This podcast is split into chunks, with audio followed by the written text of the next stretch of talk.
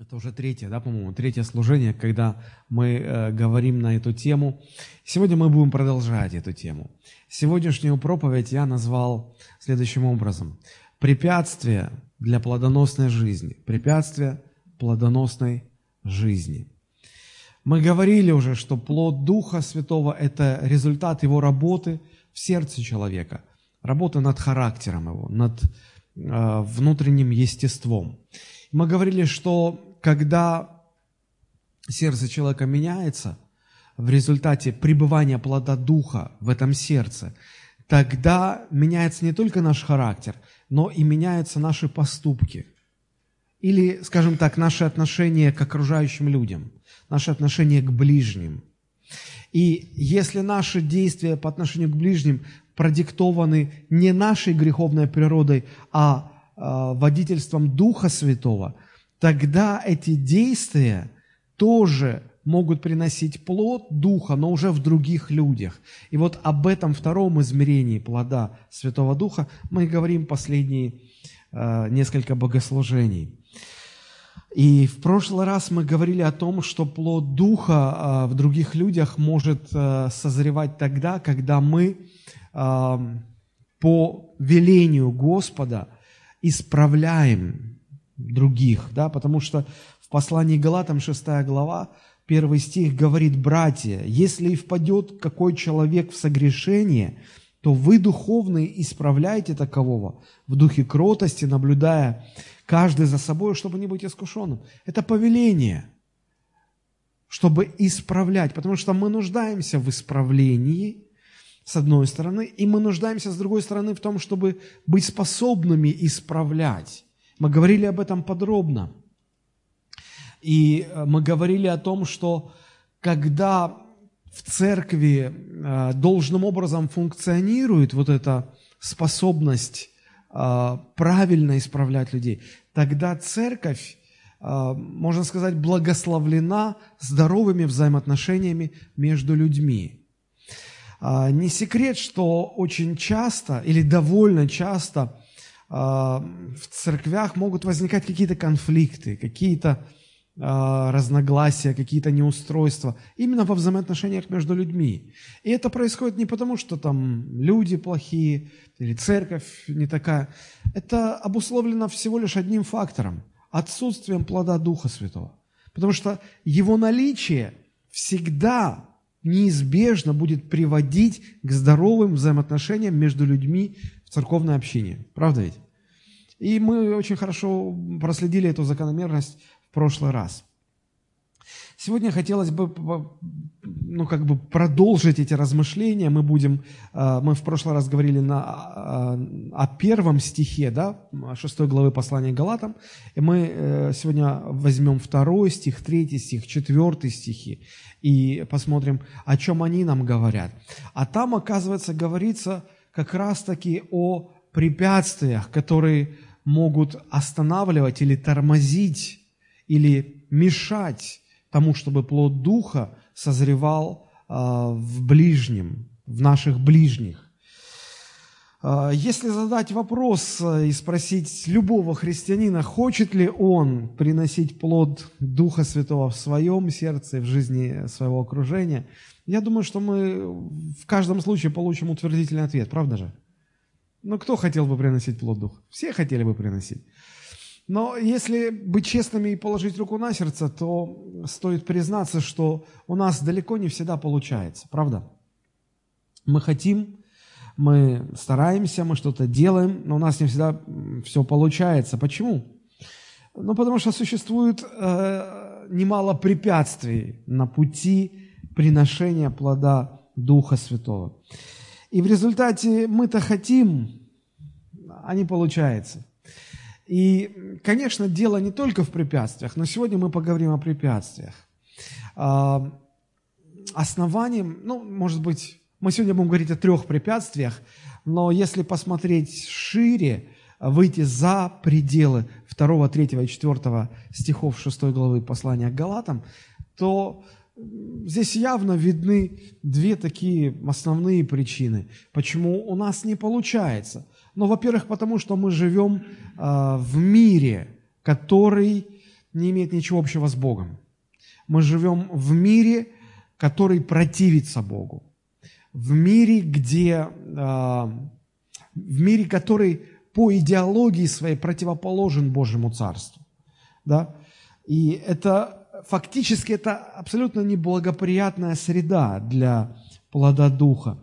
И второе очевидное препятствие заключается в том, что, как известно, в сердце каждого верующего постоянно идет внутренняя борьба, духовная борьба между новой, возрожденной природой, полученной нами при рождении от Святого Духа, и нашей старой греховной природой, которую мы унаследовали от Адама. И наш внутренний человек тянется к Богу, а наша греховная природа тянет нас назад в грех, правда? И если мы э, не бодрствуем, если мы не прилагаем каких-то усилий, если мы расслабляемся, позволяем ну, всему течь вот как бы само собой, да, то мы неизбежно скатываемся в грех, потому что греховная природа все-таки тянет нас назад. И вот эти два фактора, эти, два, эти две основные причины, они и, э, в общем-то, э, можно сказать, обеспечивают вокруг нас, внутри нас совершенно неблагоприятную среду для того, чтобы там возрастал плод Святого Духа. Ну, с чем это можно сравнить? А, на этой неделе в кинопрокат вышел фильм, который ну, много-много людей ждали. А, это фильм «Марсианин». Может быть, если кто-то смотрел. А, мне самому нравится такая научная фантастика. И фильм снят по книге, автор которой на протяжении нескольких лет изучал э, астрономию, изучал э, деятельность НАСА, э, все, что связано с полетом на Марс. И, в общем-то, критики и цензоры утверждают, что это одна из самых достоверных книг, художественных произведений, и что и фильм тоже в, в основной массе своей отражает современные существующие технологии, которые в реальности применяются а, в жизни астронавтов. Но, но не это а, меня затронуло или привлекло мое внимание. Там по сюжету а, экспедиция, состоящая из нескольких человек, находится на Марсе, и им уже нужно улетать. Вот, и в результате аварии один человек остается на Марсе. А, остальная команда думает, что он погиб, что он все, он умер, поэтому они улетели. Но он выжил, и он остался в а, жилом модуле. И вот ему нужно было как-то выживать там. Ему нужно было продержаться до следующей экспедиции, которая смогла бы его забрать обратно. Ну, это сюжет такой. Вот. А то, что меня привлекло, это следующее, как он пытался выживать. У него оставалось немного там провизии, и у него осталась картошка – картофель обычный. И он решил, а, потому что он, он просчитал, что а, запасов провизии ему не хватит, ему нужно что-то выращивать. Вы можете себе представить, как на Марсе можно что-то выращивать? Там ничего не, не растет и в принципе расти не может. Да? И а, внутри жилого модуля, там интересно как, он создает такую оранжерею. Он натаскал грунта марсианского, но, естественно, это не почва, и там расти ничего не может. А, и как выйти из положения?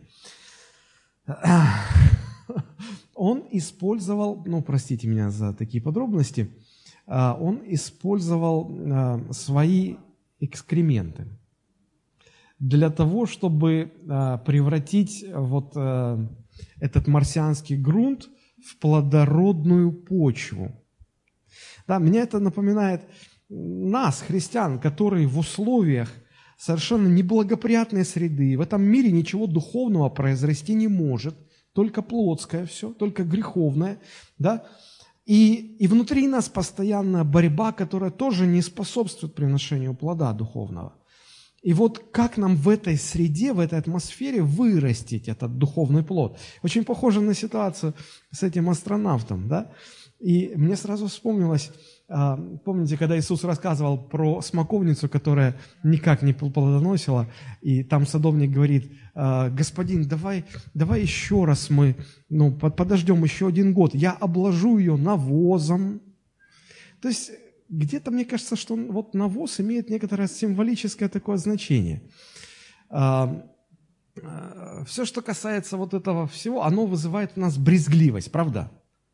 И вот а, для некоторых даже туалет помыть, это все, они брезгливые очень.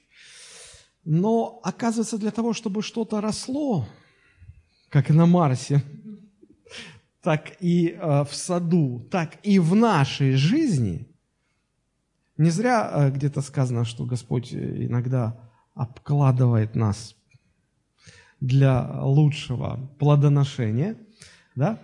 А, это прообраз того, что нам часто э, нужно прилагать много усилий и преодолевать свою брезгливость. Так вот, у него таки получилось, если мы возвращаемся к сюжету фильма, он приложил массу усилий – это же, представляете, это выходить наружу в скафандре, это таскать этот грунт, потом его зажатым носом удобрять, э, и потом туда высаживать эту картошечку. И он с таким трепетом это все растил. А, я даже грешным делом подумал, что можно было бы белорусского президента пригласить на исполнение роли э, вот именно этого э, астронавта, да. Было бы символично тоже. Вот. И у него а, когда появился первый росточек, как он бережно на него смотрел, как он его там чуть ли не целовал, так гладил, радовался. И потом он собрал первый урожай. И потом он стал рассчитывать, что дальше пойдет тоже урожай, и я смогу еще столько продержаться, столько, и уже так стал, ну, как бы, все, уже все хорошо, все поставлено, процесс идет. И мы тоже иногда думаем так, о, мы добились каких-то духовных плодов, процесс идет, так, я через год уже стану пастором, потом я стану апостолом. И мы уже такие мысли допускаем себе. И э, очень символично в том фильме показано, как когда он так расслабился, то э, случилась какая-то авария там, и вся его оранжерея была в дребезги разрушена. И ему пришлось снова по крупицам, по чуть-чуть, мало-помалу восстанавливать. Так же и в нашей жизни бывает. Мы уже вроде что-то принесли, какой-то плод, и думаем, вот, Господи, смотри, плод, и мы расслабляемся. Потом все рушится, все разваливается. Как у Петра, помните, Петр радовался своим росткам, бесы повинуются, люди каются, чудеса совершаются, мертвые воскрешаются. И он такой же, Господи, да я за тобой и в тюрьму, и на виселицу, и на каторгу, и на расстрел. Куда? С радостью. Мы так часто думаем тоже про себя. И потом все рушится. И потом заново нужно приносить этот плод. И так тяжело. Так тяжело. Вывод очень простой. Если не прилагать достаточных усилий для выращивания плода, то само по себе ничего не вырастет. Потому что как внутри, так и снаружи нас а, среда неблагоприятная для того, чтобы этот плод произрастал. Поэтому все сложно. Все сложно. И вот поэтому у нас часто не получается. Мы иногда не знаем, как приносить плод. А иногда нам просто лень. А иногда мы просто сдаемся, потому что мы пытались, мы пытались, мы пробовали, а потом все рухнуло, и мы уже не находим в себе сил, чтобы встать и еще раз, и снова, и опять, и в сто тысяч и первый раз начинать что-то делать. Но, тем не менее, если мы сегодня увидим те препятствия, о которых нас предупреждает апостол Павел, и научимся избегать этих препятствий, то мы будем более успешны в приношении плода. Я уверен, что даже спрашивать не буду, я уверен, что каждый здесь, кто находится, он хотел бы быть успешным в приношении плода Духа Святого, как в своей жизни, так и в жизни ближнего. Правда?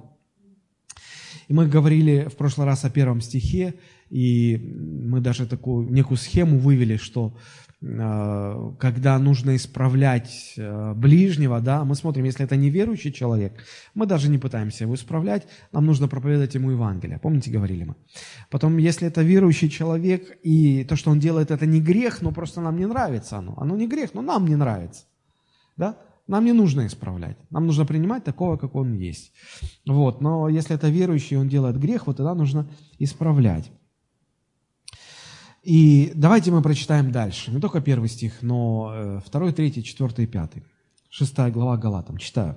«Братья, если и впадает человек в какое согрешение, Вы духовно исправляйте такового в духе кротости, наблюдая каждый за собой, чтобы не быть искушенным. Носите бремена друг друга и таким образом исполните закон Христов.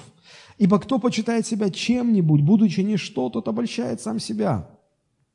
Каждый да испытывает свое дело, и тогда будет иметь похвалу только в себе, а не в другом, ибо каждый понесет свое бремя. Основной глагол здесь в первом стихе «исправляйте» и исправляйте. Далее говорится об условиях, которых нужно исправлять. Мы говорили об этом, помните? В духе кротости. И наблюдая за собой, чтобы не быть искушенным. Искушенным чем? Потерять эту кротость. Потому что мы можем начать хорошо разговаривать с человеком, начать этот процесс исправлений, будучи кроткими, да? Но и мы говорили об этом тоже в прошлый раз, я просто немножечко напоминаю. Мы говорили, что когда мы начинаем работать с человеком или говорим ему о том, что он не прав, и дел, стараемся делать это крайне деликатно, в духе кротости, смиренно, не, превознош, не превозносясь над человеком, а, то с чем мы сталкиваемся? Все равно мы сталкиваемся с тем, что человек, во-первых, начинает оправдывать себя. Оправдываться. И мы такие. Мы вот если будем честны, честны сами с собой, мы всегда оправдаемся. Вот как только нам сказали, ты не так делаешь. Да нет, подожди, я все так. Ну или, ну, или я сам знаю, не, не лезь ко мне под горячую руку. Мы все оправдываемся.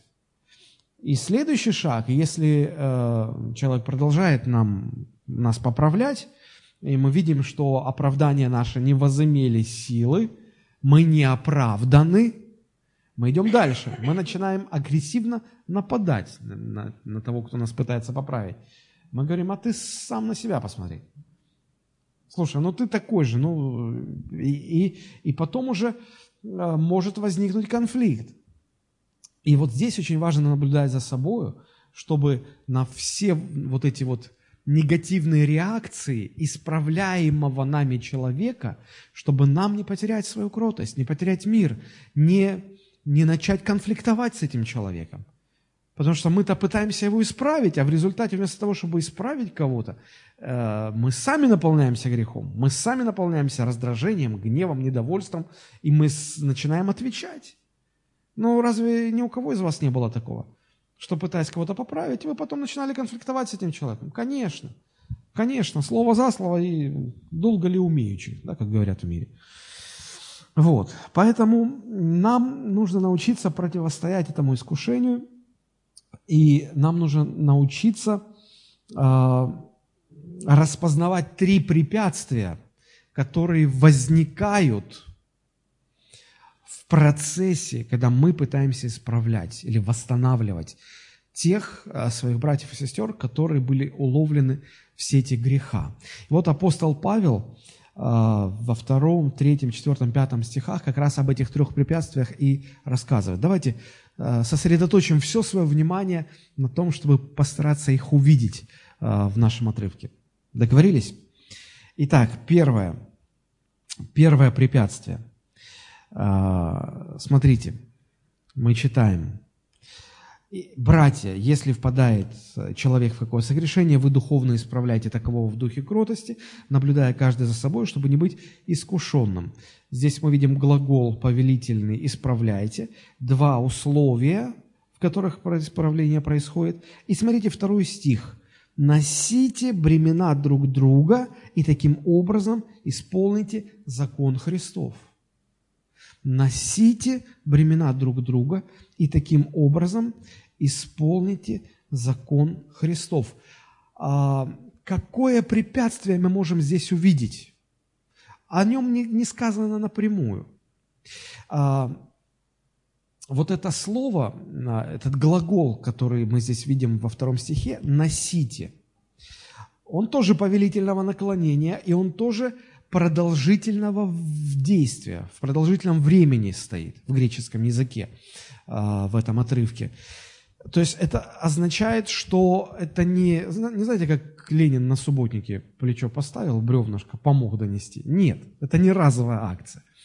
А, и слово «бремена» означает очень тяжелую ношу, которую невозможно скинуть с себя. Да? То есть это длительный процесс, Это что-то тяжелое на себя нужно взять и длительное время носить на себе.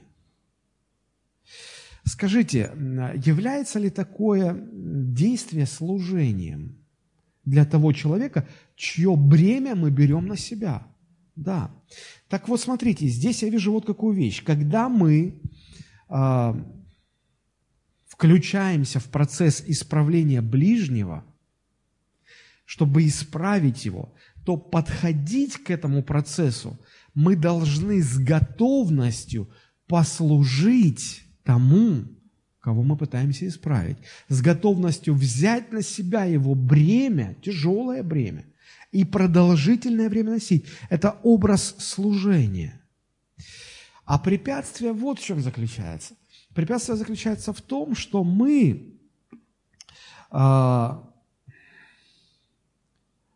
вовлекая себя в процесс исправления ближнего, подходим к этому, абсолютно не имея никакого желания послужить тем людям, которых мы хотим исправлять. Чаще всего мы подходим к ним совершенно с другим внутренним настроем, а, с желанием рассказать им об их недостатках. Разве нет? С стремлением высказать свое недовольство если особенно вот то, что они неправильно делают, касается нас самих. Правда? А, доказать свою правоту, попытаться защитить некую всеобщую вселенскую справедливость. Или поставить человека на свое место, если по-нашему он как-то взорвался или зарывается. Да? Или же еще какие-то могут быть такие вот мотивы внутри нас. А, мы беспокоимся о многих вещах, но подходя к процессу исправления ближнего, мало кто из нас, и редко в каком случае мы вовлекаем себя в этот процесс с готовностью послужить этому человеку. Почему так происходит? Почему а, для нас это как бы естественно исключить вот это вот желание, или не то, что желание, а именно исключить в своем подходе а, необходимость послужить этому человеку. Видимо, потому что мы интуитивно понимаем, что а, служить такому человеку, что-то для него хорошее сделать, это ну, как-то несправедливо. Потому что по справедливости мы понимаем, что ну, если к нам кто-то добро сделал, то и мы добро сделаем, да? Помните, я уже говорил об этой способности человека э, к зеркальной реакции. А тут мы понимаем, что человек-то на самом деле плохой. Ну, это же, это он что-то неправильно делает. Значит, он плохой. А я его исправляю. Значит, я кто? Хороший. Смотрите, как мы интуитивно, даже неосознанно расставляем акценты. Это он грешит он плохой, он не прав, а я его корректирую. Значит, я хороший, я имею на это право, и как это я ему служить-то должен? Я просто ему объясню, что он не прав. Я просто ткну его в его неправильные вещи. А его задача заключается в том, чтобы с трепетом признать свою вину. Да, да, да, да, да, я не прав. Все, сейчас быстренько исправимся. Ну, кто в курсе, что на, на практике так не бывает никогда? Никогда не бывает. Почему? Потому что чаще всего человек, которого исправляет, он абсолютно не видит опасности своего положения. Он, ему кажется, что все в порядке, ему кажется, что он прав, он очень хорошо чувствует себя. Он думает, что все нормально, он, он не понимает своей неправоты. Да? Но при этом он очень-очень э, чувствителен к любой форме превозношения над ним. Вот удивительно. Человек одновременно не чувствует своей неправоты и очень чувствителен, когда кто-то пытается над ним превознестись или указать ему на его место. Удивительно, как получается. Вот. И э, поэтому апостол нас и предупреждает здесь, чтобы мы не потеряли дух кротости. И, подходя к человеку с э, намерением помочь ему исправиться, восстановиться, прежде всего внутри своего сердца иметь намерение послужить ему. Послужить ему. Потому что если вы действительно хотите помочь кому-либо исправить его недостатки, то вам нужно взять на себя тяжелое бремя и, и, и скажем так, совсем не коротенькое время носить это бремя на себе. Вы скажете, а что это за бремя? Что, что я должен себя взять? Но, наверное, самое первое бремя, которое необходимо взять на себя, это бремя молитвы за этого человека. Это глубокая, серьезная молитва за этого человека. Но тут вот в чем дело. Мы и так вообще-то мало молимся. Еще меньше мы молимся за тех, кто делает что-то неправильно. И совсем мало молимся, кто это неправильно делает в отношении нас, любимых. Правда? Вот здесь вектор молитвы нашей как-то идет по неспадающей кривой. Так вот, а, нам необходимо взять на себя бремя а, молитвы за этого человека, чтобы молитва наша стала серьезным трудом, используя который Господь мог бы исправить этого человека. Помните, об этом же говорит э, апостол Иоанн. Кто видит брата согрешающего грехом не к смерти, тот что? Пусть пойдет и расскажет другому, правда? У вас не так написано? Ладно, пусть пойдет и скажет ему, что он не прав. В современном переводе так написано? А что там написано? Кто видит брата, согрешающего грехом к смерти, тот что? Пусть молится о нем. Да. Не идет говорить об этом другому, не обсуждает это а, с ближними, не выносит это на, на, на, на всеобщее обсуждение в церкви, не жалуется Господу, Господи, посмотри, как этот вот ну, в семье же не без рода, и в Божьей семье тоже, наверное, так же. Вот смотри, как, как он мне неприятности доставляет. Нет, не о неприятностях, которые он вам доставляет, нужно молиться, а о нем самом. Пусть молит. Вот это и есть это первое бремя, которое нужно взять на себя. Бремя молитвы.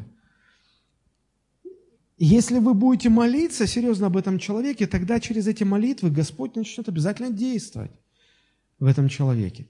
А там, где действует Господь, там будут обязательно результаты. И это уже будут результаты Божьей работы. А это и есть плод Духа. О чем еще молиться? Нужно молиться еще и о себе. О том, чтобы вам сохранить дух кротости, когда вы будете общаться с Ним. О том, чтобы вам не потерять мир в сердце, когда вы будете находиться в процессе исправления. О, о готовности говорить спокойно, о способности правильно реагировать на все его возражения, выпады в ваш адрес. Да? Когда он начнет, да нет, вы не поняли, вы спокойно, да, да, да, возможно, что я не понял.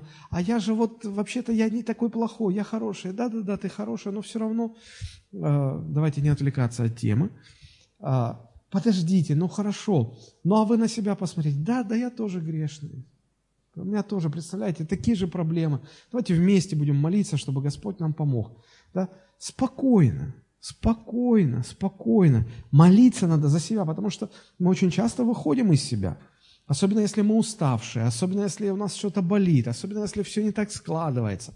Потому что когда мы в хорошем расположении духа, когда мы крепкие духовно, тогда нам легче, правда? Вот после молитвы, после общения с Богом, когда вы искупались в Божьем присутствии, как некоторые говорят, и вы сталкиваетесь, вам легко. А если все не так идет, если Бог молчит, если вы давно не были в Его присутствии, если все не складывается, вы устали, вы ночь не спали, вам тяжело, вас все раздражает. Здесь только одна искорка, так раз, и все, и ты срываешься. Молиться о себе, чтобы противостоять этому. Молиться а, о том, чтобы и в жизни этого человека, и в вашей жизни э, сложился вот такой контакт, в результате которого Бог сможет исправлять этого человека. Вот что такое носить бремена друг друга. Это также терпеть характер, терпеть недостатки этого человека в процессе, когда вы будете с ним иметь дело, иметь общение. Потому что мы все не ангелы. Вот, это тяжело, это сложно. И поэтому э, э, церковь Христова, она должна представлять собой э, сообщество людей, которые берут на себя бремена друг друга и носят их, чтобы помогать друг другу возрастать в Иисусе Христе. Но нередко бывает так, что церковь представляет из себя сообщество людей, пытающихся доказать один другому, что он выше, лучше, духовнее, круче, результативнее, а, обладает более глубокими познаниями. Но ведь что это, как не сама суть, не, сам, не само сердце греховной природы человека? Возвыситься над другими, показать, что я лучше, что я правильнее, что я лучше знаю, что я, что я больше. Но это внутри нас. Даже, даже ученики Христа, которые три с лишним года были возле своего учителя, смотрите, даже у них такие вещи были – Помните, одно из Евангелий рассказывает нам ситуацию, когда Иисус идет в Иерусалим, а, вот уже чуть-чуть осталось до распятия, а ученики идут и спорят между собой. Как вы думаете о чем? Кто из них больше? То есть Христос идет на распятие, у него мысли о страданиях грядущих, а они идут и спорят, кто из них больше? Я больше. И Петр говорит, нет, я больше. А, а там были такие еще сыновья Зеведеева, в переводе на русский, значит, сыновья Громовы. Но, наверное, горячие были ребята, совсем не, не эстонского такого происхождения. Вот. И, и они такие, они вообще, они маму свою привлекли, чтобы она с Иисусом договорилась, чтобы они самые козырные места в Царстве Божьем заняли. И, все, и кто больше, кто больше, соревнования. И, к сожалению, сегодня и в церквях такое, кто больше. А я лучше пою а ты хуже поешь. А я лучше проповедую. А я лучше, а я лучше туалеты мою. А нашел чем хвалиться. Ну, хотя бы этим. Церкви между собой хвалятся, пытаясь доказать, какая церковь больше. Ой, фактически, знаете, к чему это все сводится? К тому, что одни упрекают других за то, что другие грешат не, не такими же грехами, как первые. И чего? И что дальше делать? Поэтому апостол Павел говорит, что поймите, церковь это, это сообщество людей, которые научились носить бремена друг друга, чтобы помогать друг другу возрастать в Иисусе Христе. И апостол Павел говорит, что люди, которые так поступают, смотрите, носите бремена друг друга, и таким образом вы исполните закон Христов. А что такое закон Христов? Это то, чему учил Христос. Это то, как жил Христос. А как жил Христос? Посмотрите, как еще а, а, пророк Исаия в Ветхом Завете, как он говорит о Христе. Исаия 53 глава 4 стих, там написано, «Но Он, то есть Христос, Он взял на себя наши немощи и понес наши болезни». Апостол Павел говорит, носите бремена друг друга – он взял на себя наши немощи, наши болезни. А, в современном переводе сказано, Он взял на себя наши страдания, нашу боль, наши неспособности и понес это на себе. Удивительно. В этом и сила Христа. Это, это, это несправедливо. Это же наши страдания, это наша боль, это наши немощи. Нам их и нести. Почему Он берет их на себя? Для чего? Он берет их на себя. Ну, подумайте, для чего? Ради чего? Ради нашего исправления. Написано, Он взял на себя наши немощи и болезни, и ранами Его мы исцелились. Он понес нашу боль, наши страдания, Он понес наши бремена, чтобы мы исправились, чтобы мы исправились. В этом сила Христова, которая способна изменять человека. И с тех пор мало что изменилось.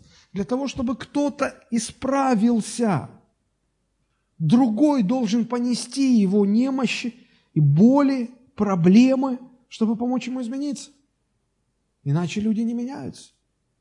Если вы хотите чтобы кто-то изменился, необходим кто-то более сильный, кто-то более зрелый, который возьмет на себя его бремя, его боль, его страдания, его неспособности и будет носить это на себе. Как Христос носил это, чтобы мы исправились, изменились. Так и здесь кто-то должен это носить, чтобы люди изменились. По-другому мы не сможем принести плод Духа в жизни других людей. Он и не приносится по-другому. А нам ведь так не хочется взваливать на себя чужие бремена. Нам и своих страданий хватает. Вот так вот, по горло. Нам и своей боли выше крыши. А тут еще брать чужое. И нам кажется это несправедливым. И нам кажется это, ну, ну неправильным каким-то. А еще мир, который вокруг нас навязывает нам справедливость как наивысшую ценность, которую нужно защищать. Знаете, пока справедливость для вас остается наивысшей ценностью, вы никогда не сможете приносить плод Духа в других людях. Просто подумайте над этим. Пока для вас наивысшая ценность является справедливость, вы никогда не сможете принести плод Духа в других людях. Почему? Потому что вы никогда не возьмете на себя чужие бремена, чтобы их долго носить. Еще раз повторюсь, там продолжительное время вот этого глагола «носите». Это, это значит, что нужно длительное время носить. Бремя, которое, ну, от которого не избавишься, от которого не снимешь себя. Длительное время. Это тяжело, это, это неудобно, это неприятно, это больно. И если, если, если, если мы понимаем, что наивысшая ценность – справедливость, то мы здесь и остановимся, потому что это несправедливо. Это несправедливо. И мы не будем этого делать. А значит, не сможем принести плод Духа в других людях. Как раз вот об этом и говорил Иисус фарисеям, которые, ну, которые почитали справедливость самой большой ценностью, которые хвалились тем, как они скрупулезно все-все-все соблюдают, жертвы приносят, все у них комар носа не поточит. А Иисус им говорит, пойдите и научитесь, милости хочу, а не жертв. И у Бога милость превозносится над судом. Милость превозносится над справедливостью. Милость имеет большую ценность, чем справедливость. Поэтому человек, который не понял этого, не может приносить плод в других людях, плод Духа Святого в других людях. Только если мы понимаем, что нужно, вопреки справедливости, быть милостивым к людям, только тогда мы будем носить их бремена. И таким образом исполним закон Христов. И таким образом будем приносить плод Духа в других людях.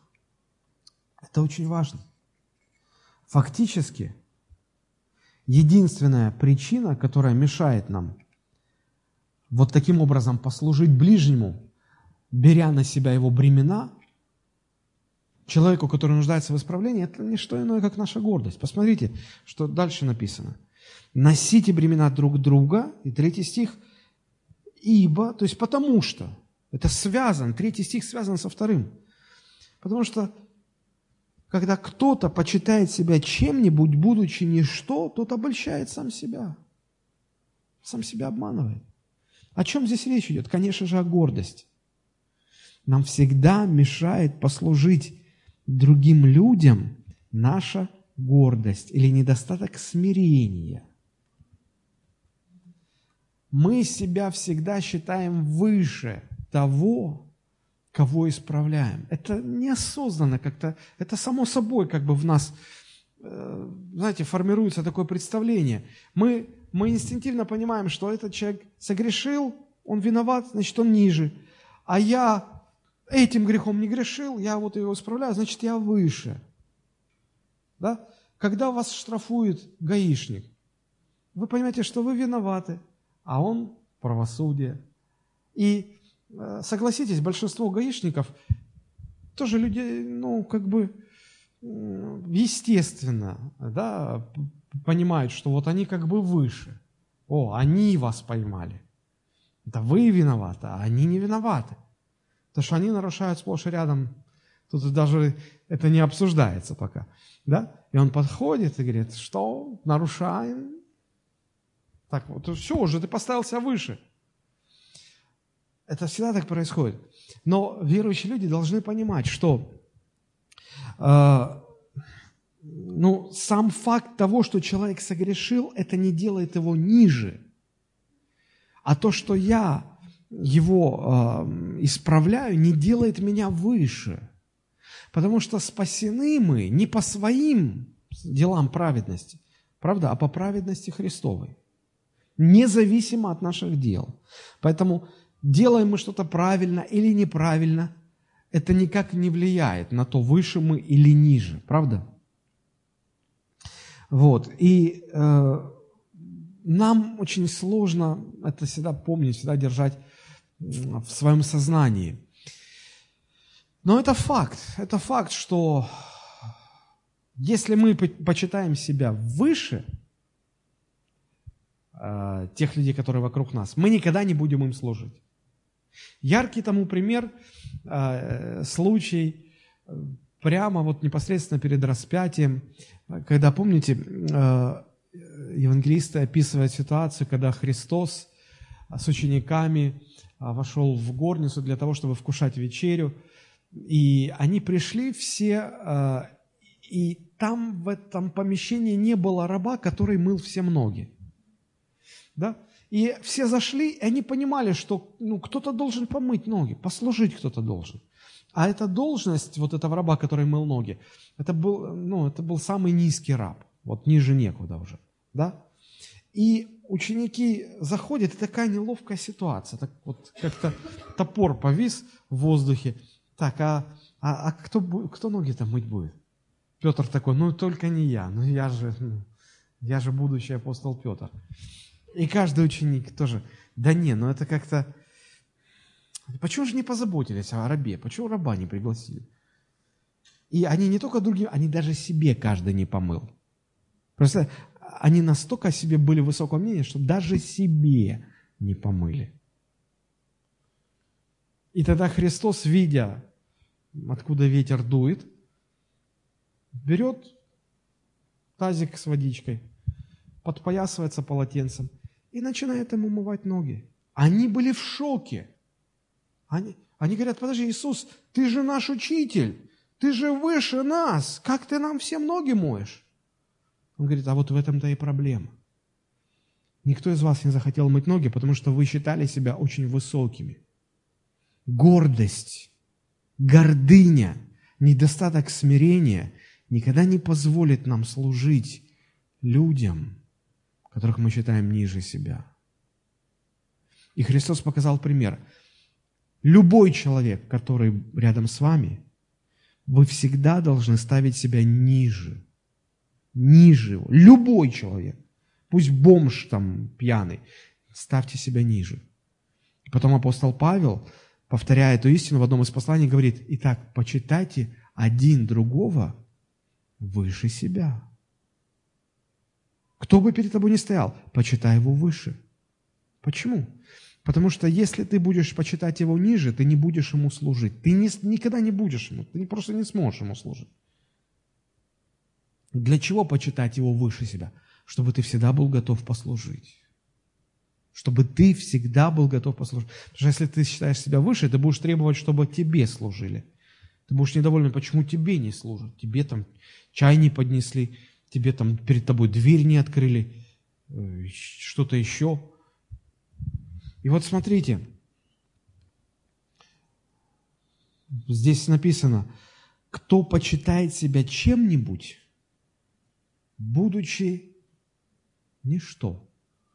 Евангелие открывает нам очень важную истину, что мы сами по себе, без Бога, мы ничто.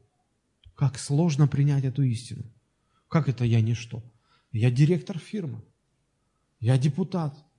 Я бизнес, я очень уважаемый в обществе человек. А ваша эта черненькая книжечка говорит, что я ничто? Да ну вы сектанты. Да это не наша черненькая книжечка, это Божье Слово, это Бог говорит. Ну и, ну посмотри, на самом деле, ну, ну, ну посмотри, на самом деле, мы же без Бога никто. Не, я заработал, я своими руками заработал себе влияние, авторитет, деньги. Подожди, чьими руками? Свои. Это Бог дал тебе руки. Это Бог дал тебе способности.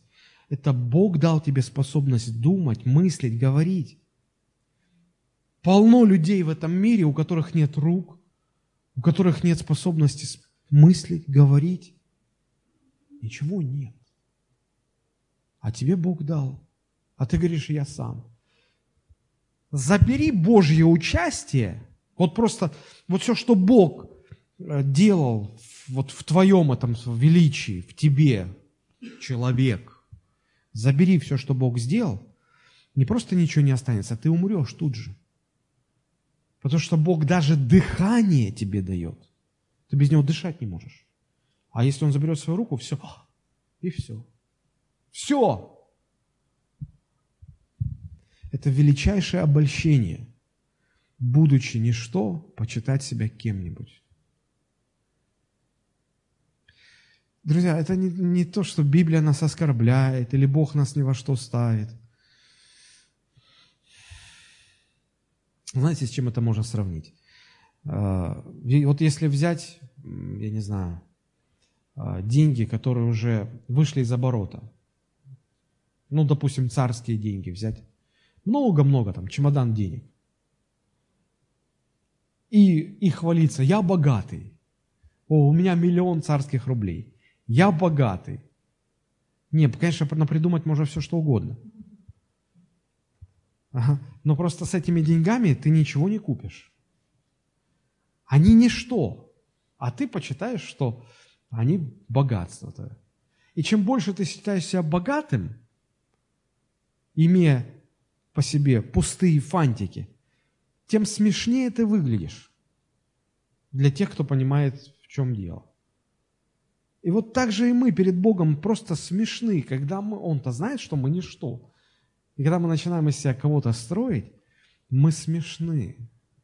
Мы жалкие и смешные.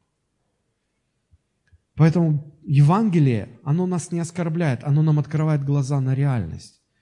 Оно заботится о том, чтобы мы не оказались в этом глупом и смешном положении. Будучи никем, почитать себя чем-то большим, чем-то великим. Поэтому перестаньте считать себя чем-то великим и чем-то большим. Научитесь любого, кто рядом с вами, почитать выше себя, чтобы вы могли ему служить, чтобы вы ну, научились носить бремена других, чтобы помочь им исправиться. Помните, невозможно добиться исправления человека, если не носить его боль, его недостатки, его страдания – не носить его бремена. Не, это, это невозможно просто. Человек не меняется от того, что вы сказали, так нельзя, так делай. Ничего не изменится. Нужно носить бремена. Итак, первое препятствие, с которым мы сталкиваемся, это отсутствие в нашем подходе к тем людям, которых мы пытаемся исправить, стремление послужить им. А этого стремления нет, потому что мы считаем себя выше – на простом основании, что он грешник, а мы типа праведники, мы тут его исправляем. Это препятствие. Мы должны это понимать и не попадаться в эту ловушку. Второе препятствие, о котором говорит здесь апостол Павел. А, смотрите, его можно увидеть вот в этом же стихе, третьем. Кто почитает себя чем-нибудь будущим ничто, тот обольщает себя. Вот задумайтесь, когда мы, э, когда мы считаем, что мы выше того, кого мы исправляем, и мы подходим с этим настроем к этому человеку, первое, что мы, конечно же, не собираемся ему служить только на том основании, что мы считаемся выше. Это раз. А второе, что мы начинаем делать? Осуждать. Начинаем говорить, ты не прав Или мы можем немножко смягчить и сказать, понимаешь, я вижу в твоей жизни неправильные вещи. Я выношу такое суждение. Ты не прав. Это можно мягко сказать, это можно грубо сказать. Но что это, как не попытка судить? Да, это попытка судить.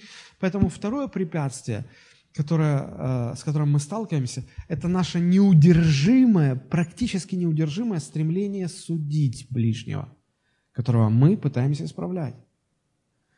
Это второе препятствие на пути приношения плода Духа, наше неудержимое стремление судить, осуждать этих людей. И Писание говорит, мы ничто, и уж тем более мы не судьи соприкасаясь с грехами, недостатками других людей, мы незаметно для себя примеряем на свою голову шапку судьи. Но мы не имеем этой власти. Мы просто не имеем этой власти.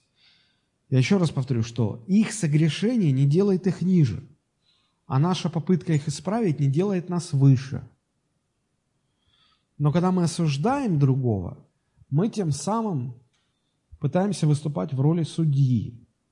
Описание, очень много мест есть в Новом Завете, которые говорят, чтобы мы этого не делали ни в коем случае. Ну вот, например, Римлянам, 14 глава, 3-4 стихи, там написано, «Кто ест, не уничижай того, кто не ест, и кто не ест, не осуждай того, кто ест, потому что Бог принял его. Кто ты, осуждающий чужого раба? Пред своим Господом стоит он или падает, и будет восстановлен, ибо силен Бог восстановить его. Мы ведь всегда знаем, как люди должны себя вести, правда? Всегда. Мы не всегда знаем, как нам себя вести. Но как люди должны себя вести, мы всегда знаем. Мы всегда готовы им объяснить, растолковать и э, прописать всем рецепты. Как жить, не тужить, Родине верно служить, с женой как обращаться, Богу как служить. Вот, и когда мы так вот диктуем другим правильное, с нашей точки зрения, поведение, мы фактически осуждаем их. Мы их фактически осуждаем. И если уж не на словах, то в мыслях туда-то доступа нет ни у кого. Ну, кроме Господа. А мы про это часто забываем. Мы думаем, что все, что в наших мыслях творится, это так вот в уголочке, в темной комнатке, и никто, слава Богу, никто не, не видит, что, о чем я мыслю.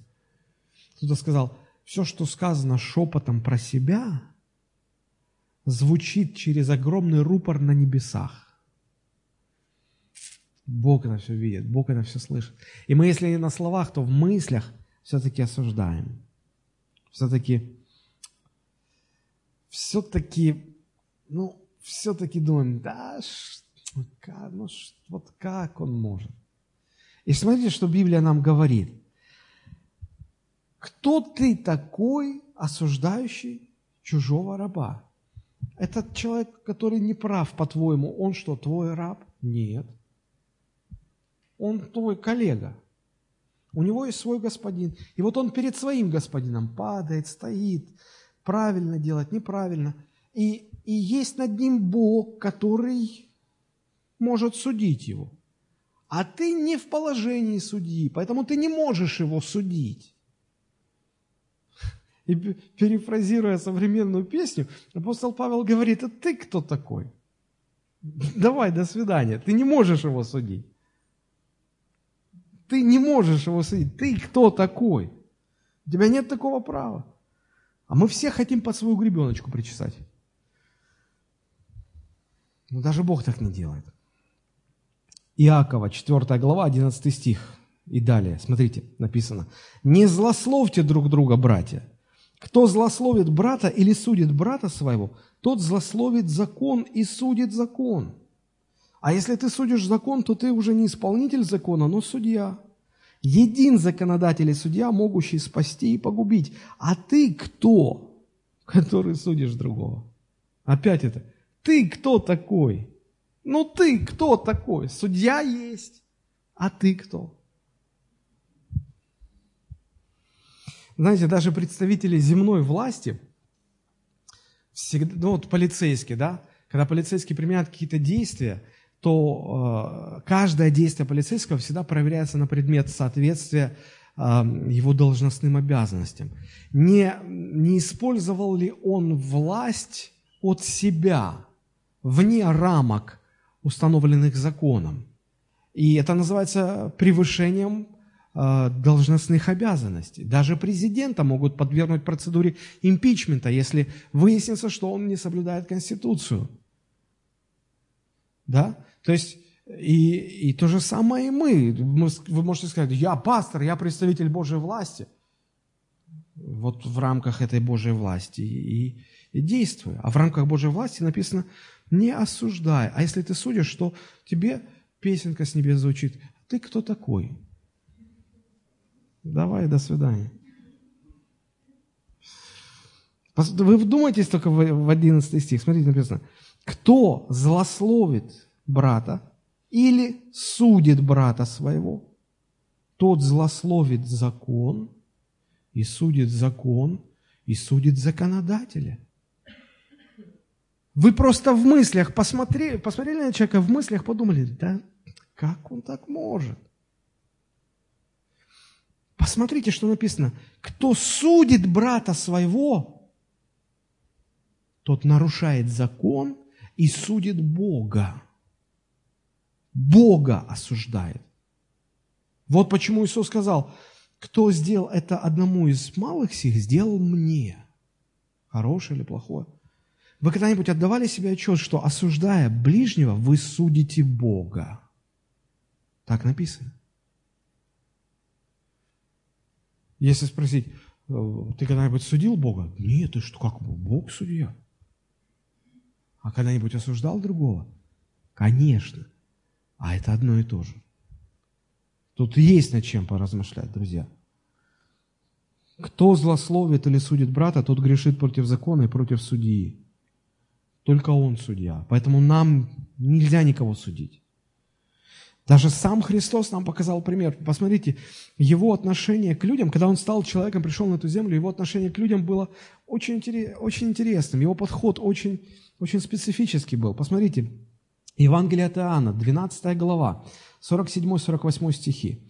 Иисус говорит, «Если кто услышит мои слова и не поверит, я не сужу его, Ибо я пришел не судить мир, но спасти мир. Отвергающий меня и не принимающий слов моих имеет в себе судью. Слово, которое я говорил, оно будет судить его в последний день. Посмотрите, Христос, придя на землю, отказался судить людей. Почему? Он же судья. Правда? Он мог, он имеет право судить. Но придя на землю, он отказался от этой функции. Почему? Вникните в эти слова, 47 стих. «Если кто услышит слова мои и не поверит, я его не сужу». То есть, если человек не слушает его слов, он говорит, я не сужу его. По какой причине? А причина очень простая. Он говорит, ибо, то есть потому что, вот она причина. Почему? Потому что я пришел не судить мир, но спасти мир. Вы когда-нибудь задумывались над тем, что в одном лице невозможно совместить функцию судьи и функцию спасителя мира? Если ты хочешь спасти мир, ты не должен его судить. Вот почему Бог Отец не пришел на землю. Вот почему Бог Отец не пришел на землю умереть на кресте и искупить человечество. Потому что Он судья он, он не может себя это снять. Вы же не можете снять с себя кожу, выйти, а потом опять ее, ну, или это ваша неотъемлемая часть. И, и Отец, Он судья всего. Он, он просто... Вот почему Он послал Своего Сына.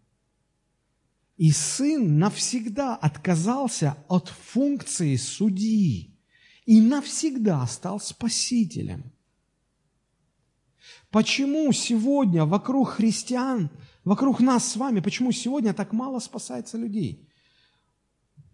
Кто-то говорит, ну, сегодня атмосфера не та, это вот в 90-е, скажешь Иисус, и все вокруг спасаются. А сегодня уже столько говоришь людям, а никто не хочет идти в церковь, никто не, не кается. Друзья, дело не в этом. Дело не в этом. Дело в том, что мы не понимаем одной простой вещи. В одном и том же лице не может быть и судья, и спаситель. Поэтому если вокруг вас не спасаются люди, то только по одной главной причине. Потому что вы судите всех людей. А если вы их судите, вы не можете их спасти. Вы не можете их спасти. Вы судья для них. Ну, представьте суд. Есть прокурор, есть адвокат, есть судья. И судья не может уйти со своего места и сказать, а сейчас я поработаю в роли адвоката. Это в принципе невозможно. Поэтому, если вы судите людей, вы их не можете спастись, спасти. Почему люди вокруг вас не спасаются? Потому что вы их судите. Это очень просто. Перестаньте их судить. Просто перестаньте их осуждать. Перестаньте относиться к ним как судья. Не судите их. И тогда через вас они будут спасаться. Это все очень просто. Невозможно спасать тех, кого ты осуждаешь. Невозможно. Иисус это показал. Во время своей земной миссии Он отказался быть судьей для этого мира, чтобы этот мир спасти. Он говорит, я пришел не судить, но спасти мир. Отвергающий меня и не принимающий моих слов имеет себе судью.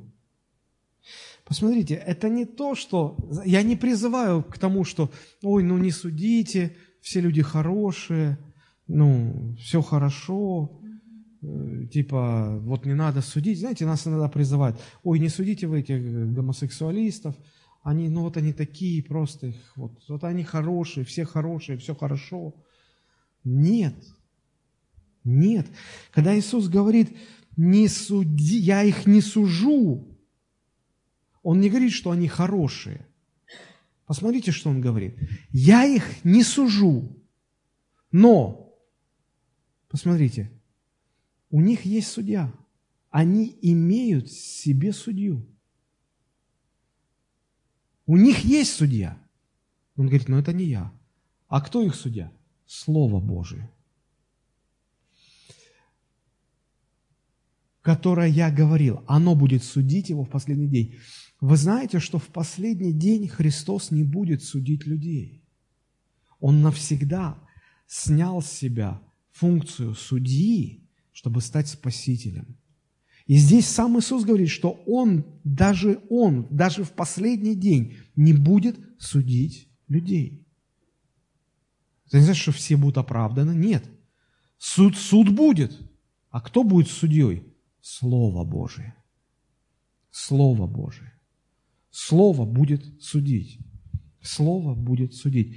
Поэтому э, мы, мы не должны вот так вот либеральничать и говорить, ну, я никого не осуждаю, все хорошие, все хорошо. Нет. Я их не осуждаю, но это не значит, что они хорошие. Их осуждает Слово Божие. Я не буду их осуждать, но Слово Божие их осуждает.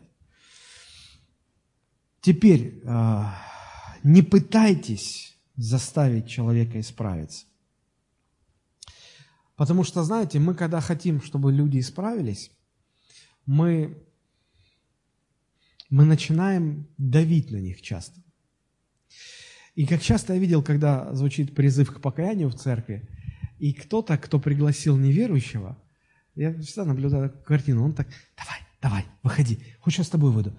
Давай, это тебе. И они буквально толкают. Иногда люди выходят просто, чтобы от них отвязались. Друзья, если вы давите на людей, они никогда не исправятся. Они никогда не исправятся.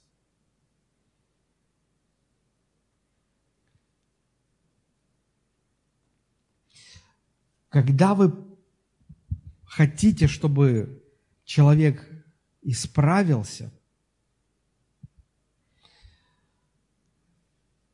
не становитесь на позицию судьи и не пытайтесь ему помогать. Что вам нужно сделать? Вам нужно... Вы скажете, а как, если я, если я не буду занимать позицию судьи, а кто, кто ему скажет, что он не прав? Если я не, если я не скажу. Кто, если не я? Смотрите, Иисус говорит, я не сужу, Слово Божие будет судить. Поэтому, когда вы пытаетесь исправить человека, не вы ему должны сказать, что он не прав, а вы его должны соприкоснуть, повстречать его со Словом Божьим, которое ему скажет, что он не прав. А ваша роль при этом стоять рядом и говорить, я тебя люблю, и я поддержу тебя, я помогу тебе исправиться. Я тебя не сужу, потому что я в таком же положении, как и ты. Я хочу тебе помочь. И человек понимает, что это Бог его осуждает, что это Слово его осуждает. А вы его не судите, вы наоборот ему помогаете исправиться. Вот только тогда вы сможете принести плод Духа Святого в другом человеке. Мы часто этого не понимаем. Мы часто этого не понимаем. Мы выступаем в роли судьи. Мы приходим и говорим, так поступать нельзя. Что мы делаем? Судим. И э, человек сталкивается с нашим суждением. И он, он как реагирует? Он начинает сопротивляться. Говорит, нет, ты не понимаешь. Я все правильно делаю. Как вы воспринимаете эту ситуацию? Вы думаете, ну надо же, какой упертый грешник. Надо же, как он сильно противится истине. Друзья, он не истине противится, он вам противится. Я же говорю истину. Да, вот в том-то дело, что ты пытаешься судить. Истина там за тобой, за плечами. И он, этот исправляемый, он за тобой ее не видит, эту истину. Он видит тебя, осуждающего. Он не видит, что Слово его осуждает, он видит, что ты его осуждаешь. И он тебе противится. А ты думаешь, что он противится истине и жмешь еще сильнее. Как это? Я его сейчас истиной просто припеку. И он еще больше сопротивляется. И тут это все может перерасти в простую человеческую войну. До истины он не доберется уже просто. Он ее не увидит. Это до бесконечности может происходить. Ваша роль заключается в том, чтобы, пытаясь исправить другого, приходя к нему, не судить его, а помочь ему соприкоснуться с Божьим Словом так, чтобы он увидел, что это Слово судит его. И вот когда он соприкоснется со Словом, осуждающим его, он там уже особо перечить не будет. Вот процесс перемен, изменений начнется в человеке только тогда, когда он соприкоснется со Словом Божьим, с, лично с Богом соприкоснется, когда он поймет, что лично Бог ему говорит, что он не прав. А вас он видит как человека, который оказался, Господи, я не прав, Боже, что же мне делать, как же... И тут рядом, я тебе помогу. Я сам когда-то был на твоем месте, мне помогли, сейчас я тебе помогу. Вот только в этом случае, только в этой роли вы сможете принести плод Духа Святого в этом человеке. Понимаете, о чем идет речь? Вот что важно. И нам еще также важно отдавать себе отчет, что мы не всегда видим и знаем то, что на самом деле происходит с человеком, которого мы хотим исправить. Смотрите, как об этом пишет апостол Павел. 1 Коринфянам 4.5. Посему не судите никак прежде времени, пока не придет Господь, который и осветит скрытое во мраке, и обнаружит сердечные намерения, и тогда каждому будет похвала от Бога. Не судите никак до времени, потому что вы не можете видеть всю картину. Мы, мы так часто можем ошибаться, друзья. Помните историю, когда а, Анна, у которой не было детей, молилась в храме, просила Бога о том, чтобы Он дал ей милость, возможность родить сына, она настолько сокрушалась перед Богом, плакала, рыдала. И вот в это время входит священник Илий во святилище и он видит женщину, и ему кажется, что она пьяная. Она себя вела так. Знаете, когда человек искренне сокрушается перед Богом, он забывает про все. В его сердце происходит сокрушение. И входит священник, и со стороны смотрит на нее и думает, и вслух говорит, что за пьяная женщина тут в святилище, а ну уберите ее отсюда подходит и говорит, ты, как ты смеешь, вот что тут по полу валяешься, вся мокрая, заплаканная или грязная, волосы растрепаны. Что ты себе вообще позволяешь? Вон отсюда. И она говорит, я не пьяная, скорбь у меня на сердце. И нам часто, и знаете, мы думаем, ну это, наверное, из-за греховности человека, несовершенства человека, и мы не можем увидеть, что в его сердце – Хорошо, а вот вам совершенный человек Иисус Христос. Смотрите, как о нем написано. Он изъязвлен был за грехи наши и мучим за беззакония наши. Наказание мира нашего было на нем. Он взял на себя наши немощи и понес наши болезни, а мы думали, что он был поражаем и наказуем Богом. Мы не всегда имеем полную картину, мы не всегда видим то, что на самом деле. Не только в отношении несовершенных людей, даже в отношении совершенного Божьего Сына.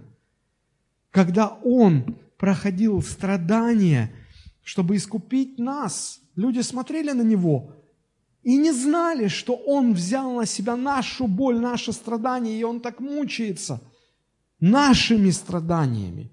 А мы думали, что Бог его наказывает. Как это часто бывает, когда в жизни какого-то христианина происходят какие-то трудности, он проходит очень трудное время в своей жизни, а мы думаем, что это Бог его наказывает. А это может быть совершенно не Бог наказывал. Нам нужно смириться и понять, что ну, но мы не всегда знаем мотива, мы не всегда знаем общую полную картину. Поэтому и говорит апостол Павел, посему не судите никак прежде времени, пока не придет Господь. Не суди. Вот что он такую машину себе купил? Не суди. Ну ты же не знаешь почему. Я слышал э, историю одного пастора. А, большая церковь, и его доходы ему позволили купить э, большой внедорожник. Cruiser 200. И люди в церкви, как он, как он может такую машину себе купить? И знаете, э, через некоторое время после того, как он купил эту машину, они ехали там по, каким-то своим делам, и он попадает в жутчайшую аварию.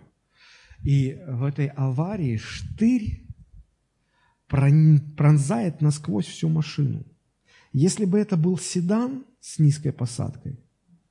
Все, кто сидели, были бы насквозь, как, как на шашлычную палочку надет. Только благодаря тому, что машина высокая была, никто не пострадал. Машина пострадала, из людей никто не пострадал. Мы не знаем всего. Мы не знаем всего, друзья. Мы так спешим обсуждать. О, а почему, он, а почему его жена так? А почему его дети? А почему... Не судите никого. Вот прежде времени, ну, но мы же не знаем. Мы не знаем. Мы так склонны ошибаться. Друзья, поэтому не надо. Мы рассмотрели уже два препятствия на пути приношения плода Духа в других людях. Это нежелание послужить таким людям и стремление занимать позицию судьи. Поэтому научитесь не осуждать и научитесь носить бремена других. Теперь последнее, третье препятствие. Как, как мы можем измерять успех вот в этом процессе исправления ближнего? Да? Смотрите, читаем. Носите времена друг друга, и таким образом исполните закон Христов, ибо кто почитает себя чем-нибудь, будучи ничто, тот обольщает сам себя. Каждый да испытывает свое дело, и тогда будет иметь похвалу только в себе, а не в другом, ибо каждый понесет свое бремя. Нам нужно научиться измерять успех или прогресс в изменении ближнего правильно. Вот смотрите, представьте, не отвлекайтесь сейчас что. А, представьте, что вы а, работаете над тем, чтобы помочь человеку восстановиться. По каким признакам, по каким критериям вы решите, что вы успешны в этом деле? Что он изменился, правда? Мы работаем над его изменением, он изменился, значит, мы успешны в этом деле. Если он не изменился, значит, мы не успешны. Да. Все так и думают. И попадают в ловушку. Фактически вот такой образ мышления и является препятствием, которое мешает нам приносить плод. Почему? Посмотрите, кто почитает себя ничем, чем-нибудь, будучи ничто, тот обольщает сам себя. И посмотрите, вот дальше слова. Каждый да испытывает свое дело. Не фокусируйтесь на том, что происходит в исправляемом. Не фокусируйтесь, не испытывайте его дело. Каждый да испытывает свое дело. То есть не фокусируйтесь на реакции исправляемого, фокусируйтесь на своем подходе, с которым вы подходите к процессу исправления своего ближнего. Вот на этом фокусируйтесь. Вот это и есть критерий вашего успеха или неуспеха. Не то, насколько быстро он покаялся, изменился, а то, как свободно как, насколько в духе кротости, насколько в мире, э, с миром в сердце вы могли с ним разговаривать, насколько вы правильно подошли к этому человеку в процессе исправления, насколько вы правильно держали себя, общаясь с ним, исправляя его, насколько вы правильно все делали. Не на то, насколько он изменился, а на то, насколько вы все правильно делали. Почему именно это является критерием успеха? Да потому что, э, потому что не ваши действия, потому что не ваши действия приносят плод, результат, а действия Святого Духа. И вам нужно действовать правильно, чтобы оставаться прозрачными – чтобы своим правильным поведением дать возможность Духу Святому действовать в жизни этого человека. Потому что если вы будете неправильно поступать, вы закроете доступ Духа Святого к этому человеку, вы заблокируете, вы станете на пути Святого Духа. И он не сможет ничего сделать. Вот почему ваше правильное поведение – это критерий успеха. Потому что только в том случае, если вы не создали препятствия для действия Божьего Духа, однажды Дух Божий подействует в этом человеке и принесет плод. Это может занять длительный процесс времени. Посмотрите на Христа. Помните, тот же пророк Исаия в 53 главе говорит, что когда Христос претерпит все страдания, то на подвиг души своей он будет смотреть с довольством. Он совершил этот подвиг две тысячи лет назад. Но еще далеко не все люди спасены, за которых он тогда внес цену. Две тысячи лет назад он все сделал правильно, но даже спустя две тысячи лет, э, две тысячи лет пройденных, еще не видно полноты результатов его действий. Чего вы тогда удивляетесь? Как это? Я уже месяц за него молюсь, а он не меняется. Да не ваше дело знать времена или сроки. Ваше дело не закрыть собою доступ Святого Духа в жизнь этого человека. Не закрыть. Вот почему фокусируйтесь на своем подходе, чтобы вам не закрыть доступ Святого Духа к этому человеку, чтобы он мог в его жизни действовать. Вот в чем критерий успеха. Не в том, он изменился или не изменился, быстро или не быстро. Он может очень, он даже может не при вашей жизни измениться. Я слышал об одном пасторе а, в Австралии. А, такая история очень короткая. А, по всему миру по всему миру поднимались служители, проповедники, которые а, становились известными на каких-то конференциях, они рассказывали о своем обращении и говорили, что в Австралии был один, один пастор, который проповедовал им Евангелие, они спаслись, но он, он не увидел, как они изменились, он просто им проповедовал Слово. Но оказалось, что в мире есть тысячи служителей, которые не просто пришли ко Христу через Его свидетельство, а стали служителями. Тысячи. И вот один человек, который много-много раз слышал свидетельство об этом австралийском каком-то пасторе непонятном, выяснил координаты, все, приехал, приехал в эту церковь, нашел этого пастора, ну, маленькая церковь ему, стал разговаривать с ним. А этот пастор в таком унынии – и когда зашла речь, выяснилось, почему он в унынии. Он говорит, я столько с людям проповедую, так много я проповедую Евангелие. И знаете, в чем моя проблема? Ни один человек не пришел ко Христу от моего свидетельства. Ни один. А тот говорит, как это не один? По всему миру тысячи служителей говорят, рассказывают о вас, что они через ваше служение. Говорит, не может быть. Оказалось, что Бог так как-то проводил этого служителя, что а, он, он делал все, что он делал все правильно. Но эти люди а, почему-то уходили из его жизни, и а, влияние, которое на них оказал этот пастор, оно действовало, и они становились христианами, даже не становились служителями потом, но он просто этого не знал, он не видел этого.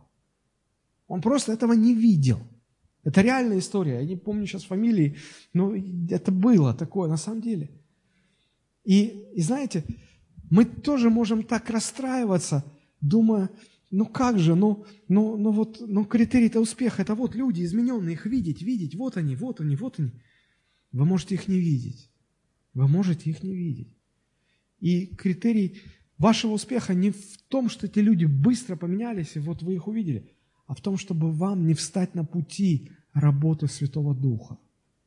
Поэтому фокусируйтесь на своем подходе, а не на реакции исправляемых. Вот что значит, каждый да испытывает свое дело, не дело исправляемого человека. И тогда будет иметь похвалу только в себе, а не в другом. В себе похвала. Я не стал препятствием, я стал предтечей, я стал каналом, через который Дух Божий пришел к этому человеку. Во мне, вот это моя похвала. Ибо каждый понесет свое бремя. Выше написано, носите бремена друг друга, а тут только свое бремя, потому что о разных бременах идет речь. Здесь, когда сказано, ибо каждый понесет свое бремя, здесь речь о том, что каждый получит воздаяние за свои труды, за свою жизнь. То есть, что ты делал, то ты, ну, то ты и получишь. Вот что важно. Итак, а, если мы хотим приносить плод в жизни других людей, исправляя их, то поймите, что критерий успеха не в том, что исправляемый быстро исправился. Вы можете даже ничего не увидеть. А в том, чтобы вам не стать препятствием на пути Святого Духа. Вот эти три препятствия плодоносной жизни. Первое – отсутствие стремления послужить исправляемым – это естественно возникает. Второе. Неудержимое стремление осуждать исправляемого. Уж если не на словах, то в мыслях точно. И третье. Внутренняя тенденция измерять успех в исправлении ближнего не своей реакцией и подходом, а реакцией исправляемого. Сопротивлялся он или принял мое слово и так далее.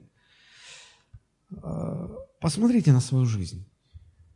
Вот загляните в свою жизнь. И попытайтесь обнаружить, есть ли эти три препятствия в вашей жизни.